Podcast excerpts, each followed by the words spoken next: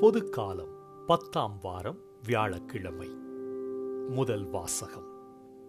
பர்ணபா தூய ஆவியால் ஆட்கொள்ளப்பட்டு நம்பிக்கை நிறைந்தவராய் பெருந்திரளான மக்களை ஆண்டவரிடம் சேர்த்தார். திருத்தூதர் பணிகள் நூலிலிருந்து வாசகம்.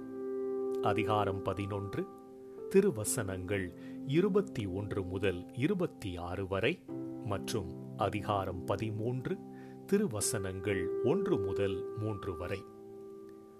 அந்நாள்களில் பெருந்தொகையான மக்கள் நம்பிக்கை கொண்டு ஆண்டவரிடம் திரும்பினர். இந்த செய்தி எருசலேம் திருச்சபையினரின் காதில் விழவே அவர்கள் பர்ணபாவை அந்தியோக்கியா வரை சென்று வர அனுப்பி வைத்தார்கள். அவர் அங்கு சென்றபோது கடவுளின் அருள் செயலைக் கண்டு மகிழ்ச்சியடைந்தார்.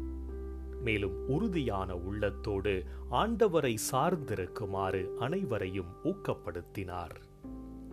அவர் நல்லவர். தூய ஆவியால் ஆட்கொள்ளப்பட்டு நம்பிக்கை நிறைந்தவராய் பெருந்திரளான மக்களை ஆண்டவரிடம் சேர்த்தார். பின்பு சவுலை தேடி அவர் தர்சு நகர் சென்றார். அவரை கண்டு அந்தியோக்கியாவுக்கு அழைத்து வந்தார். அவர்கள் ஓராண்டு முழுவதும் அந்த சபையாரோடு கூடவே இருந்து பெருந்திரளான மக்களுக்கு கற்பித்து வந்தார்கள். அந்தியோக்கியாவில் தான் முதல் முறையாக சீடர்கள் கிறிஸ்தவர்கள் என்னும் பெயரை பெற்றார்கள். அந்தியோக்கிய திருச்சபையில் பர்னபா நீகர் எனப்படும் சிமியோன் சிரேன் ஊரானாகிய லுக்கியூ குறுநில மன்னன் ஏரோதுவுடன் வளர்ந்த மனாயின் சவுல் ஆகியோர் இறைவாக்கினராகவும் போதகராகவும் இருந்தனர். அவர்கள் நோன்பிருந்து ஆண்டவரை வழிபடும்போது தூய ஆவியார் அவர்களிடம் பர்ணபாவையும் சவுலையும் ஒரு தனிப்பட்ட பணிக்கென நான் அழைத்திருக்கிறேன்.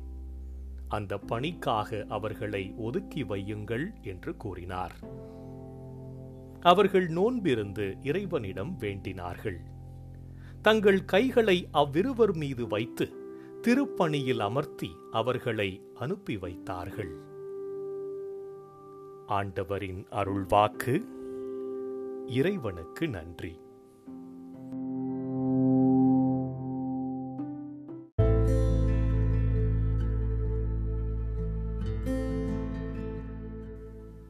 பதிலுரை பாடல். திருப்பாடல்கள் அறுபத்தி ஐந்து. பல்லவி உம்மை புகழ்ந்து பாடுவது கடவுளே ஏற்புடையது. உம்மை புகழ்ந்து பாடுவது கடவுளே ஏற்புடையது. மண்ணுலகை பேணி அதன் நீர் வளத்தையும் நில வளத்தையும் பெருக்கினீர். கடவுளின் ஆறு கரை புரண்டோடியது அது தானியங்களை நிரம்ப விளைய செய்தது. உம்மை புகழ்ந்து பாடுவது கடவுளே ஏற்புடையது. நீரே அவற்றை இவ்வாறு விளைய செய்துள்ளீர்.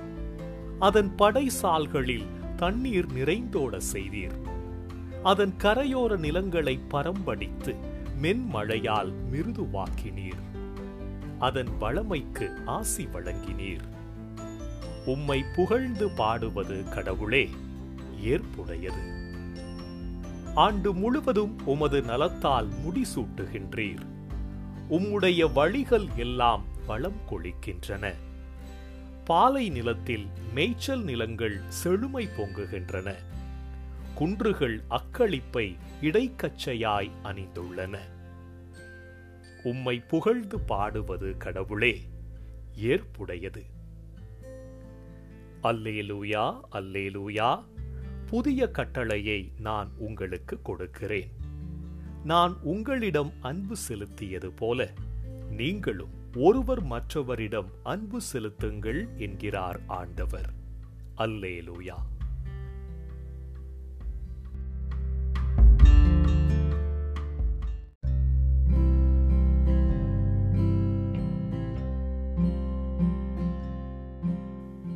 நற்செய்தி வாசகம்.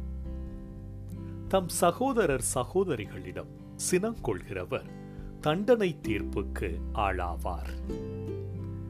மத்தேயு எழுதிய நற்செய்தியிலிருந்து வாசகம்.